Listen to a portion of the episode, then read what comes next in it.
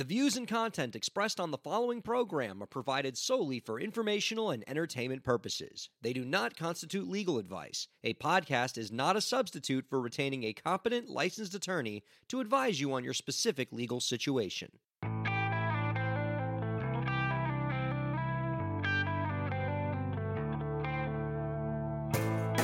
How's it going, everybody? Welcome to the show. You are listening to the Break the Business podcast. I'm Ryan Kairalla, and it is a pleasure to have you here this week for our last show of 2020. So glad to get this freaking year over with and to celebrate the end of the year with all you. Thank you all for being on with us.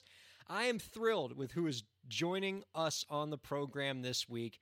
I figured for this week, instead of bringing on a music industry guest and having them talk about sort of their products and things like that, that I'd bring out some old friends. We just sort of talk about the year that was, talk a little music business, cut it up, have some fun. And so, my dear friends Evan and Elisa are joining us. Hi, guys. I'm joining us. Wow, so we're not music industry guests. Yeah, right. Okay. I mean, Well- that's fine. Wow. I played. A, I played a. a, a Wow. a- it's, it's, it's cool. I just rehearsed with Mono Neon and, It- and it- Spud C right, but it- everything's it's fine. fine. Don't worry about it. It's fine. I fine. did say music industry mm. guests who were hawking a product. Are you hawking right now? I am the product. Crimsonrocks.bandcamp.com is always open for business, At baby. Evan Lamb Guitar for all of your whatever needs. I don't give a shit anymore. it's 2020. Give me twenty dollars. I'll do anything on camera. This is already the best episode of the year. Ryan. And Without a doubt. I too. saved the best for last. For the uninitiated, for the folks who have been joining the podcast more recently, who are not familiar with the handiwork of Evan and Elisa, they are musicians, they are live streamers, they uh, are technicians, they do they're voice actors and actresses. They do all co- sorts of cool things in the entertainment space. And I love bringing them on to talk music industry stuff because they give the performer's perspective, which, if anybody has seen me on a stage do anything, is not a perspective I'm capable of giving. But these two most certainly can be. You all are laughing too hard at that on the other side of the Zoom. I uh, have been your acting partner, and that's why. But and so here's what I want to do with you guys this week. Uh, I do want to talk a little bit of industry stuff because in the last couple days before you all decided we were going to do this show together, a whole bunch of music industry stuff has happened. The Congress, after just going years of being like, yeah, we're not really going to do anything for musicians. We don't care. We're just trying to line pockets of people much richer than musicians just decided like in the 11th hour right before congress went into session we're going to pass a 900 billion dollar bill for covid relief but also tuck in a bunch of stuff for the entertainment industry You keep saying a bunch of stuff, and now I'm. I've only. I've only know about the one thing. I want So to know more of the You're stuff. gonna have to explain all of the stuff, Ryan. we're going to talk about the stuff and Okay. and so we're going to do that today and then we're and then i also just want to kind of talk to you guys about sort of the state of the podcast and tell the listeners a bit about some of the things that we have planned for 2021 because we're going to do some things and i'm excited for it and i want you guys along for the ride That's oddly suggestive. Okay, oh, there are things, and they're going to happen, and they're gonna get done. and they are going to get done. I'm excited for it, and I did sort of hint about some of these things. I tweeted, you know, that but all, I, a couple days ago on Twitter, I just tweeted out, "We're doing some things," and then people are like, "Well, now you're going to have to give us more info about the aforementioned That things." prime content. So now that's what we're going to do this week. We're going to talk about the things as well. But first, let's talk a little music industry stuff. Let's talk mm-hmm. about this bill that just passed. This was a so little Congress here. So Congress they passed a 2.5 trillion dollar spending plan, a omnibus spending bill. Within that 2.5 trillion dollar spending plan, they set aside 900 billion dollars in spending to address the coronavirus and then also a bunch of stuff for the entertainment industry. Not quite sure how it had to do with COVID, but it is helping musicians who are very much affected by COVID, so I guess it's sort of in there. But either way, a bunch of things in here for uh, the entertainment industry. And if any one of these things that I'm going to tell you guys about passed a bill on their own sometime during the year, we would have dedicated a whole show to it. But now they're It's all nice- in there It's together. nice when the pork fat kind of rolls your way, huh? you know, it's isn't that nice? Like, it. you always hear about all these all this pork barrel stuff that's happening in Washington. Isn't it nice for some of it to actually do something for musicians? And so that's what we have. Although here's the other thing about all this. As of the time we're recording this, we actually don't know if this is going to become law Trump hasn't signed it yet. Ah. because Trump hasn't signed it yet. Congress has passed it, Trump hasn't signed it. And it's possible, even though it was passed with veto-proof majorities in both houses. It was like 92 and 8 in the senators. I know. and you- Wow. you, you can't get 92 senators to agree that ice cream is delicious, and they got 92 senators to agree on this. But here's the thing: uh, normally, if you know Trump were to veto a bill, which he he recently did with the Defense Authorization Act, normally the Congress can override that veto with two thirds majorities in both houses. Um, I think that that piece of paper from Schoolhouse Rock saying about this, but there is a weird quirk in the Constitution for this bill known as the pocket veto, and that might actually come into play here. So the pocket veto is You, you, uh, you texted this to me earlier, and I'm like, I think he's just rambling. I don't think he knows what he's talking about anymore. So pocket veto is ab- absolutely thing. So normally the rule is a there are two ways the president can make a bill into law. One is by signing it. The other one is by not vetoing it within 10 days. And you know, Oh. sometimes a president will do that where he's like, I don't want to actually say I'm supporting this bill, but I don't want to veto it because that has problems. So I'm just going to put it in a drawer for 10 days and it'll become law anyway. But if if that 10-day window runs out with Congress leaving session. So if the 10 if there are still days left on the clock and Congress adjourns, then the bill is effectively dead. And so if if Trump waits the whole 10 days, the congressional term is going to end by January 3rd, which effectively kills this bill. So Trump is capable of actually stopping this bill from happening and preventing Congress from overriding his veto. And so a pocket veto is absolutely a possibility here, which would make a really big mess, not just for musicians, but for you know, all the people suffering from that COVID thing we keep hearing about. And so that's, it's a that's- hoax. It's all a lot. No, But- no. no.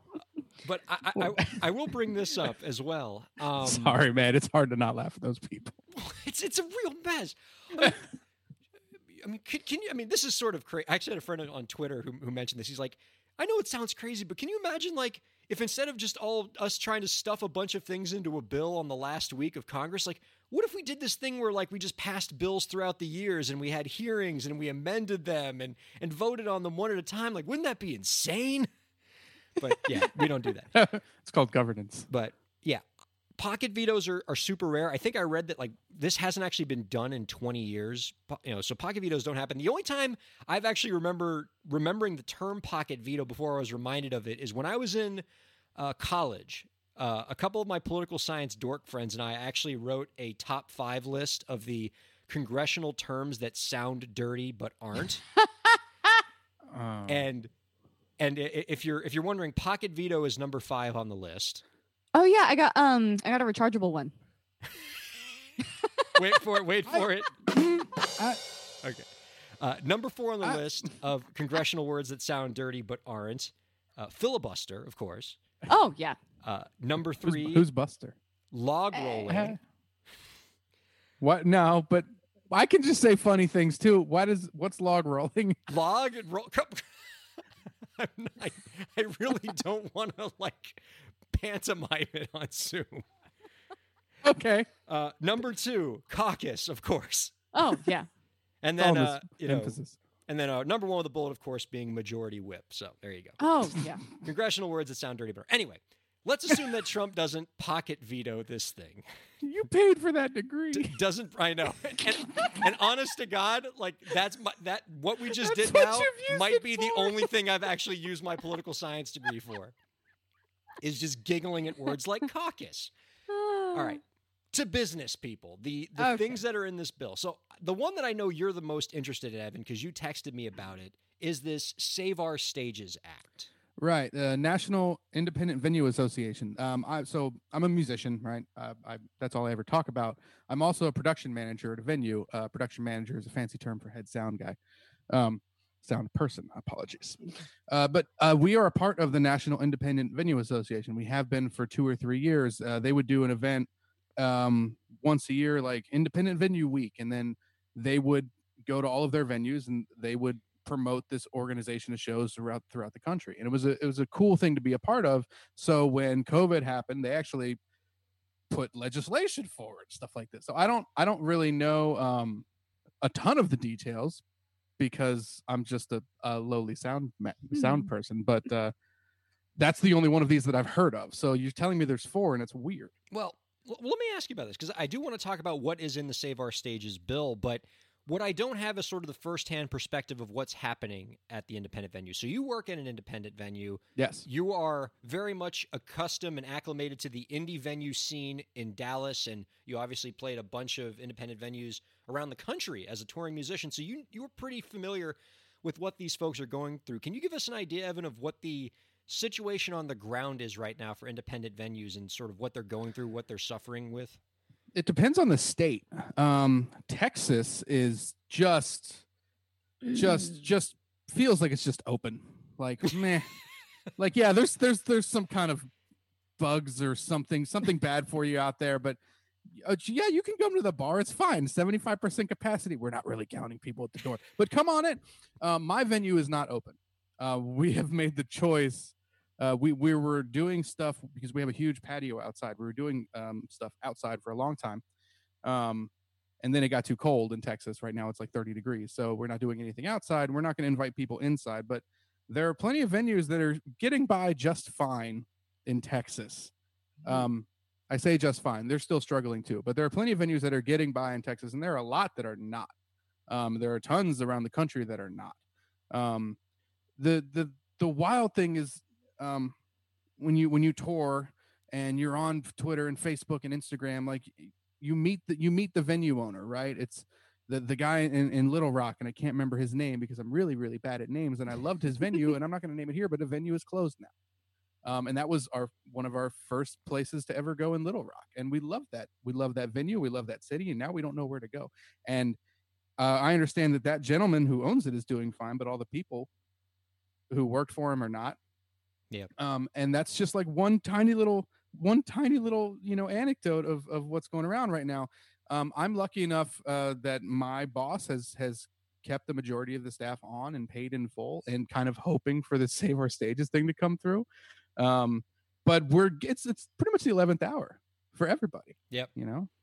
And what Congress is doing now in response, uh, the Save Our Stages bill that is within the larger $900 billion dollar coronavirus appropriation, would set aside $10 billion in grant funds for independent music venues. They basically, if you can demonstrate as an independent venue that you have lost significant revenue in the last year, as It's not hard to do. yeah.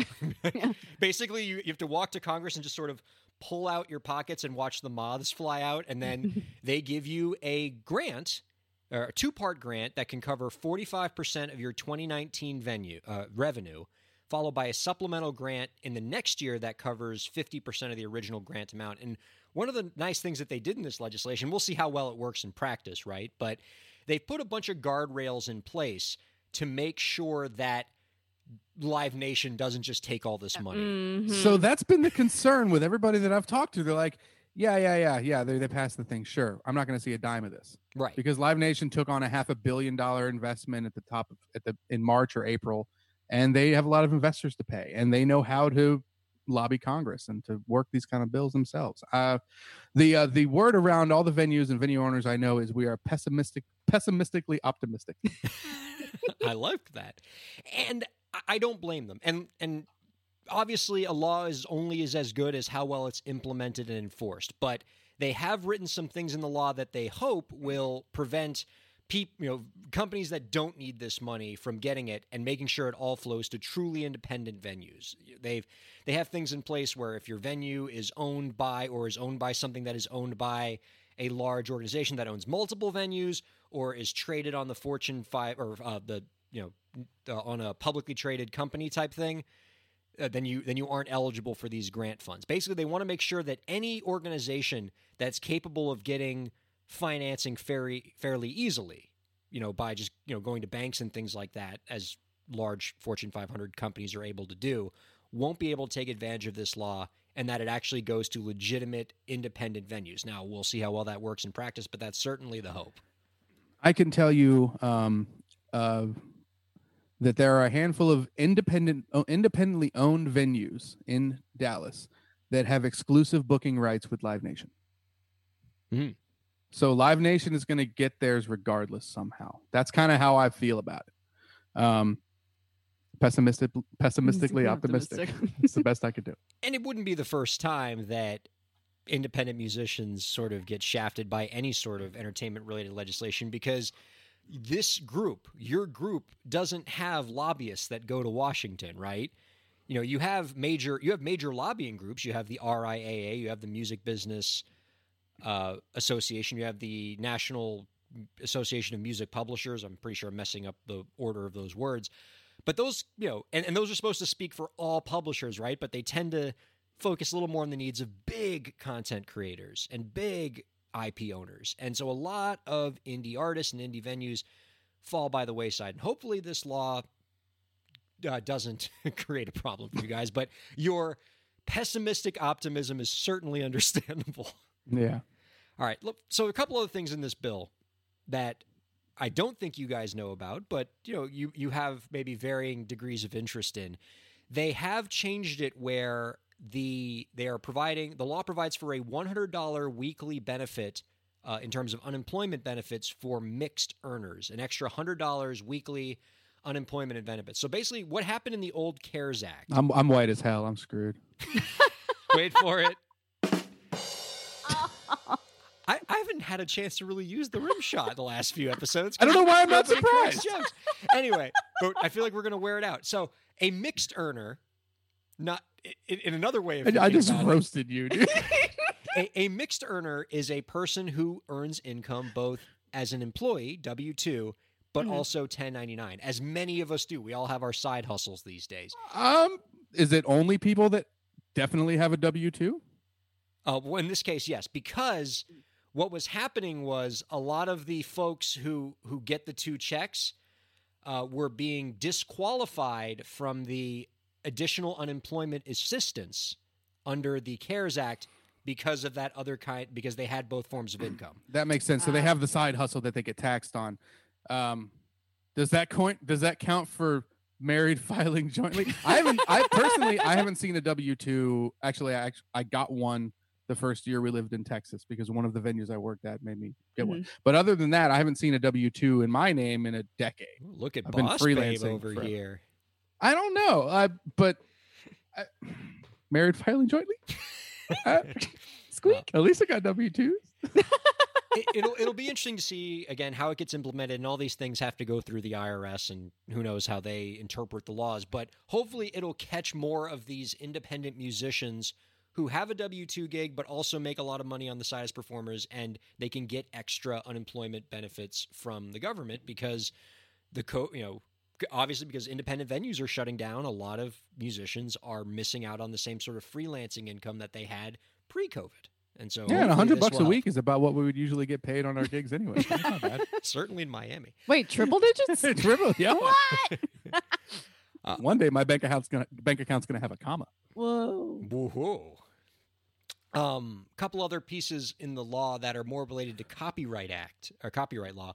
That's out of left Hey, here we go. Less exciting for independent musicians, but I think still important. One is the creation of the Copyright Alternative and Small Claims Enforcement or CASE Act. I think we've talked about this on the show with you guys before. Basically, this law is going to create a small claims administrative copyright court for infringements less than $30,000 that can handle basically small copyright cases. So a lot of times, let's say somebody steals your work as an artist, right? You know, some big company or somebody, and you're not going to take them to federal court, which is where you have to take a copyright infringement suit because you got to hire a lawyer, you got to go to the courthouse. Fed court's expensive, it's a complicated procedure. So you're very unlikely for a small level infringement to get relief. And so what this law aims to do is create a small claims procedure. You can do the hearings over video conference and work out a way for small level infringement suits to get relief more quickly without having to spend a lot of money.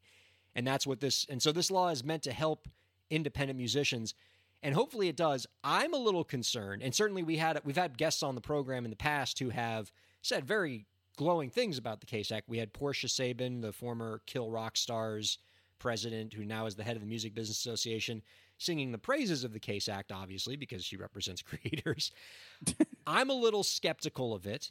I think it may help some creators. I also think it's going to be weaponized by stock photo companies Ooh. that uh, basically will just send a bunch of people to small claims court and uh, extract a lot of money from people. But Hmm. you know, it'll it'll be interesting to see how it works in practice. And I do appreciate that Congress is trying to create a copyright enforcement system that's a little more easier to manage than federal court, which is a very you know it's very hard. I mean, it's literally you literally have to make a federal case out of it if you uh, if somebody infringes your copyright. That's You got to pay the lawyers unless you just know one that you do podcasts with. Yeah. So. I mean, beyond beyond sort of the music industry, I guess, but also related because merch is merch, right? You Yeah. know, if if you're a content creator, like, could that be something that someone is like, hey, somebody ripped off my design and is selling it on Redbubble, kind of thing? yeah. Um, yeah. If, so that would kind of make that process a little bit easier for folks. Absolutely. That's the idea behind it, right? Is because, you know, if you're any kind of, it's not just musicians, obviously, who would theoretically benefit from the Case Act. Anybody who's creating any sort of creative work of authorship. Like if you, if, yeah, if you, as you were saying, Elisa, if somebody makes cool pictures and puts them on their website and somebody says, oh, that looks really neat. I'm going to make a t shirt out of that and sell a bunch of the t shirts. That's obviously copyright infringement. But if you are a poor artist, you might not have the resources to hire a lawyer and take that person to federal court, nor would a lawyer necessarily be interested in a small potatoes case like that. Yeah, exactly. You're suing somebody for ten or, or like three hundred dollars. Exactly. Yeah. But at the same time, on the flip side, it could be abused by like a stock photo company that's just going to go after the poor, like, science teacher Yeah. in Peoria that like wanted to download this like really nice picture of a science kit for the PowerPoint or something. yeah. And as somebody who, by the way, works with teachers in my education practice, I'm a little concerned about that because teachers have a way of Google searching images and then just putting them on their course materials because they don't know better. Because they think, oh, if it's on the internet, it must be, you know, I must be able to use it. Yeah. um, and the other thing about the Case Act is that it's an optional forum. So both sides have to agree to settle their disputes in this small claims court, and you can always opt out and demand a federal court case, which I think they have to do, or else it wouldn't be constitutional. But the other problem with that is, is that basically big infr- like you know big companies that infringe your copyright, you're not going to get any justice with them because they're just going to say no, I won't let you take me to small claims court. Mm-hmm. Good luck suing me in federal court. My Even if, army but of no, lawyers but will if I you. if I stole somebody's design and sold T-shirts with it, even if I was a low time offender, why why would I ever agree to go to court? The reason why you would use the smaller forum is because there is a damages cap. So you, if oh. you, Oh. if you go to the small claims court, the maximum damages I think is thirty thousand dollars, whereas hmm. opposed to in federal court, the damages could be as high as one hundred and fifty thousand dollars per work infringed. Okay. And so Oh. you're you're you're willing to take the risk there of and plus like all the amount of money it costs to hire a lawyer to defend you. Hmm. And so that that's at least the idea behind it. I, in practice, I'm not sure how how frequently the Case Act is going to be used and implemented. And of course, if Trump pocket vetoes this, and this is all irrelevant anyway, but but it, it'll be interesting. It's definitely the biggest shift in copyright law that we've seen since the Music Modernization Act was passed a couple years ago, and before that, probably the biggest uh, shift in copyright law we've seen since probably the 1976 Act. So it's a yeah, for sure. pretty big shift.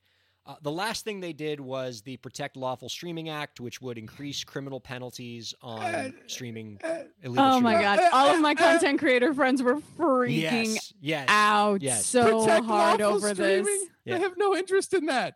Ugh. Lies. well, well, but but but wait. Here's but here's why. Okay, because yes, once this got announced, all the Twitch people freaked out. Oh my god, criminal penalties for illegal streaming. I'm gonna get thrown in jail No, you're not. for That's for not playing works, yeah. a a song on my Twitch stream. No. Thank you. Do you know why? No, it it doesn't behoove a big company to throw you in jail. But what it is, what it does mean is if you're playing a game that's very buggy, maybe a game that came out recently that's very buggy, and all of a sudden the uh, the person who owns the copyright to that content says, you know what, I don't know if uh, I don't know if we wanted you to stream this, and I we know we were cool with everybody always streaming things on Twitch because who gives a shit? It's the Wild West out here.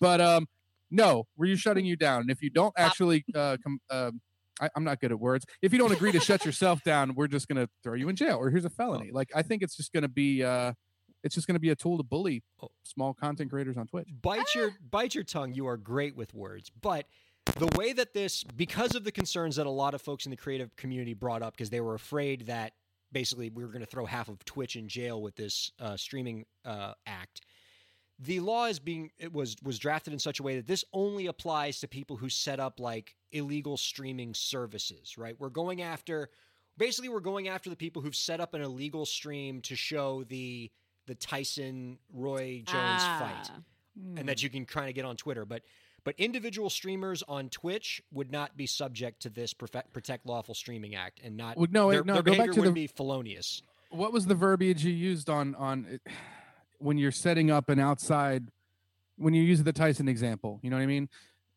what's what's the difference there that's something illegal that you're streaming versus me playing a game that that just got taken off of Sony's store It's more going after Um, the people that are setting up illegal platforms. So it's it's more of an Uh, illegal but, uh, well, platform okay, thing versus but I an individual streamer on a platform. okay but I use OBS and that's a platform No, not not, not a not a platform to create a, a platform to. I- I'm just saying that my my point is the legal minutia that you're using right now could be used to bone anybody That's fair, actually. I don't. I don't. Dis, I don't. Uh, I don't because I, guess that. well well because I guess in your example it's like someone setting up a way to stream the Tyson fight illegally. What if someone does that on Twitch? I'm sure it's already there Well, well, well, well, but you know what I mean. So, like, how does this new kind of thing affect that, or Well, does it? Well, At least the way the law was intended, that th- those kind of behaviors where it's individuals on an existing platform, that's not who they're going after with criminal Mm. penalties. This is setting up illegal platforms f- where where you're streaming illegal activity off of it. So this would have gone after Napster and Kazaa and LimeWire more and more, stuff like more that like that, right? This isn't this isn't back in the '90s. Remember this when the RIAA went after that grandma, Yeah, she had it coming you know, and, and tried to take her to court. like- downloading, you know, Dave Matthews band gin and juice dot mp3 dot wave. that band is not Dave Matthews. It's not String Cheese Incident. It's a band called the Gourds, and they're back on tour again. But that's Oh. how you know. Real ones know.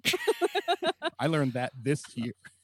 One last thing of note is that one measure that was excluded from the final package, it didn't make it, was the HITS Act, which was actually a pretty nifty piece of tax law that, had it passed, would have made it easier for musicians and producers to deduct up to $150,000 in recording expenses on their taxes for recording projects in the year that they were incurred. So, for the most part, when you are spending a lot of money and capital on a recording project, the tax law normally requires you to amortize that expense across the life of the sound recording, which is different from what you can do in the movie business and the uh, film and the TV business, where you can deduct all those expenses in a year. And so they tried to create something similar for the music industry, but it didn't pass. But we're hoping that it'll pass later. I mean, if only because I I I always like a piece of legislation that has a cute acronym.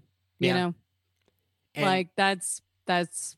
I mean, I have a soft spot in my heart for that. you joke, but when I interned in the Senate, I can't tell you how much time we all spent around a room trying to shoehorn acronyms into names of legislation so that it would spell out the word freedom or justice. Oh because oh my! if you can make it spell out a word like freedom or justice or bald eagle act or something, like you already got like your first third of the votes that you needed. Because who's going to vote against the Freedom or Justice Act? And so, and you know, ca- the Case Act isn't as exciting, right? But uh, the Man. Hits Act for the music industry, heck yeah. hey, But, but then again, this was a great conversation, but it Wait, might all be so moot by the time this episode goes. Out. Yeah, yeah, yeah. Like, like, like we can we can bill. speculate all we want, but I'm just gonna be like, I'm still gonna be here trying to not play music games on Twitch, but doing it anyway. but deleting the VOD. Yes, delete the VOD. Hashtag delete the VOD if you have if you have uh, if you're streaming music. That's a whole other conversation, Oh my which god. we need to do in 2021. We're going to do that episode. Yes. episode. I have questions. yes, we have yes. absolutely. And questions, comments, and concerns. and so here's what I want to announce that I think is going to fit in perfectly with what you guys brought up because there are a lot Come of on, questions segues. about music on Twitch and how can I stream the right way on Twitch and stay within the law and what can I just do to be a better streamer, et cetera, et cetera. So, what we are announcing in 2021, the Break the Business podcast is going to be going live on Twitch every week. Yes. There we go. that's that's all the That's fanfare the, it deserves. the kind of high quality production value you've come to expect. It's coming to Absolutely. live. Yeah, more more of that, but now live. And I'm excited for this. I'm frightened by this. I've never Mm. done this live before, but it's just occurred to me over the last few months that the people who like all the people that I want to reach with this info, you're all are on Twitch now. You don't listen to podcasts anymore. That's not true. You're all checking out Whenever I'm live driving, I'm listening to But yeah, podcast. yeah, driving. Just don't have a lot of places to drive to nowadays. It's all. but No, I told you, taking- Texas is open. Yeah. Traffic is still bad. That's so on brand for Texas, by the I way. know. No. but the but people but also the artists that I'm trying to reach are doing things on live stream now, especially Mhm. with the COVID pandemic. All of a sudden, everybody's in the live streaming business now, Everybody got real good real fast. Yep. Yeah. and so I want to reach artists where they are. So what we're going to be doing in 2021, and I'll tell you, it's probably going to be late January, February, March ish, because we're still putting the equipment together. But we will announce it. But we're gonna here. Here's what this is going to look like. We are going to have the same weekly podcast, but we will do it live on Twitch and probably some of the other streaming platforms too, based on what we're sketching out. But Twitch is really going to be the focus because that's where the creators really are that we want to kind of get to. And we also want to, and so it'll be live, and then we'll still have the podcast. So for those of you who are like, no, my podcast, we'll still create a podcast version of it.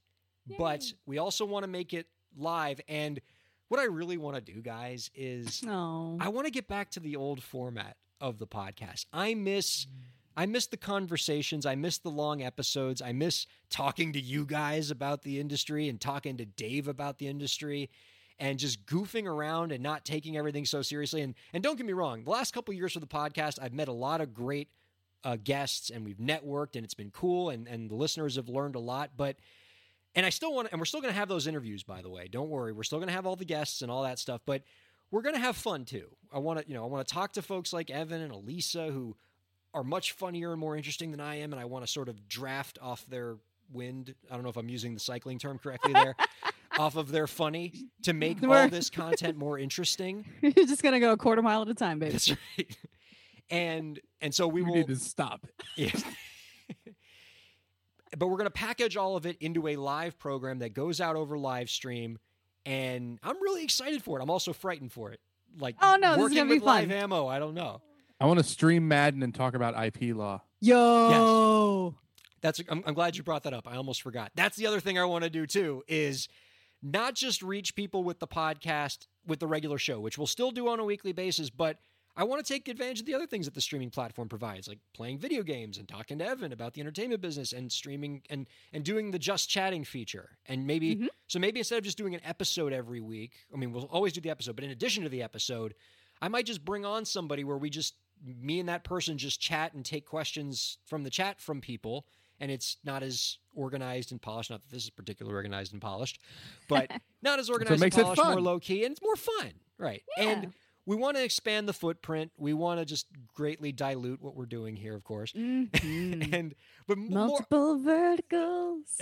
but yeah, more than anything, yeah, we want to reach more people where they are, do more stuff with this live streaming thing we keep hearing about, and uh, just take up a lot more of my time in the process and have no free time. So that's great and I, I'm excited for it. I am, and I'm glad that I'm talking to you guys because you guys have been live streaming for a lot longer. You you you do it. You have a great thing that you guys are doing. You play music. You play video games, and so you know this world. What am I getting into?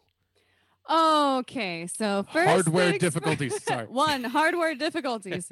Two, if someone says poggers in the chat, that's a good thing. What is poggers?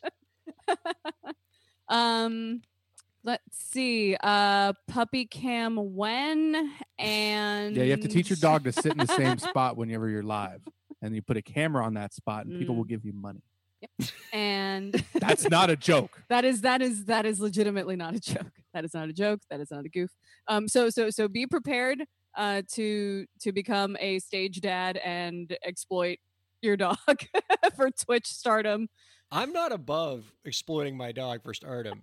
My dog is far more popular on Twitter than I am. I will tweet something about copyright law, get like two likes. I'll take a picture of my dog doing literally anything and get 20 times as many likes. And that's just the way You the just world. have to basically what you do is you is you say your thing in the copy of the tweet, and then at the just make sure you have enough characters left to say, "Thank you for reading." Now I'm gonna pay the Molly tax, and then you just put the picture there, and then you just attach the Molly picture to the actual tweet, and then hopefully, I don't know. Also, if you named your dog after the drug, you'd get more likes and stuff on it. Mm, How, how do you know I didn't? That's it's true. because I know you, right? That's accurate. Fair.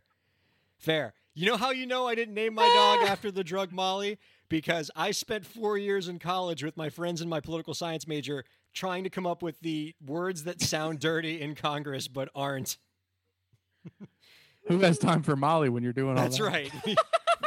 we were clearly doing far more interesting, mind altering things when we were in college, like caucus and Oh God. majority. Yeah. I'm so glad that we are like the elder millennial variety that was like just at the cusp of not being extremely online during undergrad because God. Okay, here's the other thing I'm afraid about with streaming. I'm glad you brought this up, Elisa. Are we too old to be cool on this? No. No, no. it's actually way. No. It's the, the coolest thing you can do is not be cool at all, we're we're we're which makes too us exceptionally old. cool and at the same time We're the too least old to be cool on TikTok. I'm just the saying, like, because I've seen the way that millennials get dunked on on TikTok. They talk about us like we are that last scene in that Matt Damon gif where he's his, he's just like withering away and becoming an old man. They see us as like the final stage of that Matt Damon gif, Mhm. these young people. And we're like, what, 10, 15 years older than they are? And so I'm afraid that if I'm getting into the streaming world, that's, they're like, oh, look, look at this grandpa trying to talk to us about TikTok like he knows anything about this crap. I mean, I don't give a crap about TikTok. it's fine. you It- need well, to give no, a crap I, about I am TikTok. I am This is- heavily on there though. I am heavily on there. I think I think the key is to approach it like for example, actually a, a great millennial follow on TikTok is Hank Green. He's like absolutely embracing the platform. Once you and and this is me not taking my own advice um and hopefully everybody else will. It's like once you once you find your niche and fill it, age is irrelevant at that point. Um, and I think especially if you own the fact that you have those extra 15 years of experience with which you can save these kids from themselves with useful knowledge um, and then that is kind of the energy that you can bring to to the platform because if i would rather you be on twitch with like actual degrees and stuff on your wall than you know someone else that maybe like is 19 years old and maybe has like a you know sick motion graphics and stuff but is just completely talking out of their ass you know what i mean saying so things like, "Yeah, please if it's on you're the internet, necessary You can just use please come to the platform. yeah. Maybe they'll see us as like the cool big brothers and big sisters. Uh, Also, these kids ain't shit. yeah, I said it. I do i do believe um a, a a very wise philosopher once said fuck them kids Yeah, we need them kids. not the ones that are complaining that I'm old. Bitch, you round thirty and tell me how your knees feel. It comes quick. It does. It does. I mean- it really does I mean, literally overnight. I, I remember like the way my body felt at 29 and the way it felt at 30. Something happens at 30. It just Mhm. happens. Yep. I mean, Yeah. I remember I turned 30 and went to go play flag football with some friends. A week after my 30th birthday, I couldn't walk for three weeks. I played volleyball with you and a and a famous artist. Oh, Do yeah. You remember this day? And I like I couldn't walk. I had a gig that night I had to miss because I played volleyball for 30 minutes. Wait, wait. And that wasn't even my 30th birthday. I well, it was closer to mine. I mean, Oh, I was about to say, okay, that's fair. I was about to say, it Yeah. probably like my 27th or 28th birthday. I remember we were playing volleyball with uh, Latin music star Pee Wee, yeah, he's an Yes! incredibly nice guy. super nice dude. I And really enjoyed wait, that you- until I It was a couldn't really walk fun at the night. end of it. that for was no a pretty reason. gentle game of beach volleyball. You walked I out of know. it hobbling. What's really cute is that you are talking about like doing activities when like you could just straight up sleep wrong. Yeah. And then Been wake there. up.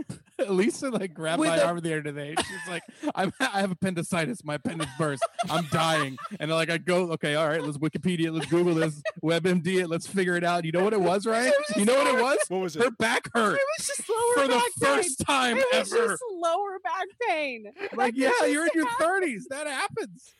I've had back pain for 20 years. I can tell you all about it. you just you just typed you just typed the symptoms into WebMD and it just said you're old. You're old. It's, it's we like I don't know fix these anymore. I know we're WebMD and we tell you everything is cancer, but in this one instance, you're, You're, just the old. one One person instance. who doesn't have cancer. Yeah. But you also don't have appendicitis. Just- You're just old. Just do some yoga and get up off the couch for like two seconds, lady. Are you listening, young people? This is right around the corner for you. I know. You're cool now. I get it. It's fleeting. Man. That being said, we're mm. excited to hang out with you guys on Twitch in 2021. like and subscribe to the break. Like and hey, did you already squat on those channels yet, dude? no, I probably should. If You you're should listening do right that now, before you don't put steal this my channels. You need to. Boy, I'm If go you get it and- don't, I'm gonna go get it and sell it to you. I have to put like underscores after each one. It's like, Bullshit, I'm taking your underscores too. Let this be a lesson to you. Whenever you have opportunities on new platforms, make sure that you secure your branding across all available things. Ding. There you go. All right. Th- what a great way to close 2020. This god awful dumpster pain. fire, Elisa's back pain of a year. Oh, But I'm happy my to broken body. Yada, share it yada, with yada, you yada, guys. I'm trying to be sentimental. 2020 doesn't give a You shit shouldn't about have invited us then. That's fair. Uh, but I am grateful to you two. I'm grateful to all the listeners for hanging with us for we do this like five years now. Well, th- also, thank you for explaining the uh, the four things in that bill. Yeah. you know, Happy to help. This is I only knew of one of them, and that's because I'm like very close to one of them. But Yeah. I only knew the other one because everybody else was freaking out about it. and none of them else, none of them passed. So who cares? That's right. And all of them are going to get pocket vetoed. All right, everybody. Thank you all so much for listening. We will see you in 2021. And like a couple months after that, we'll figure out the streaming thing and it's going to be great. Thank you all for listening to the Break the Business podcast. We'll see you next year.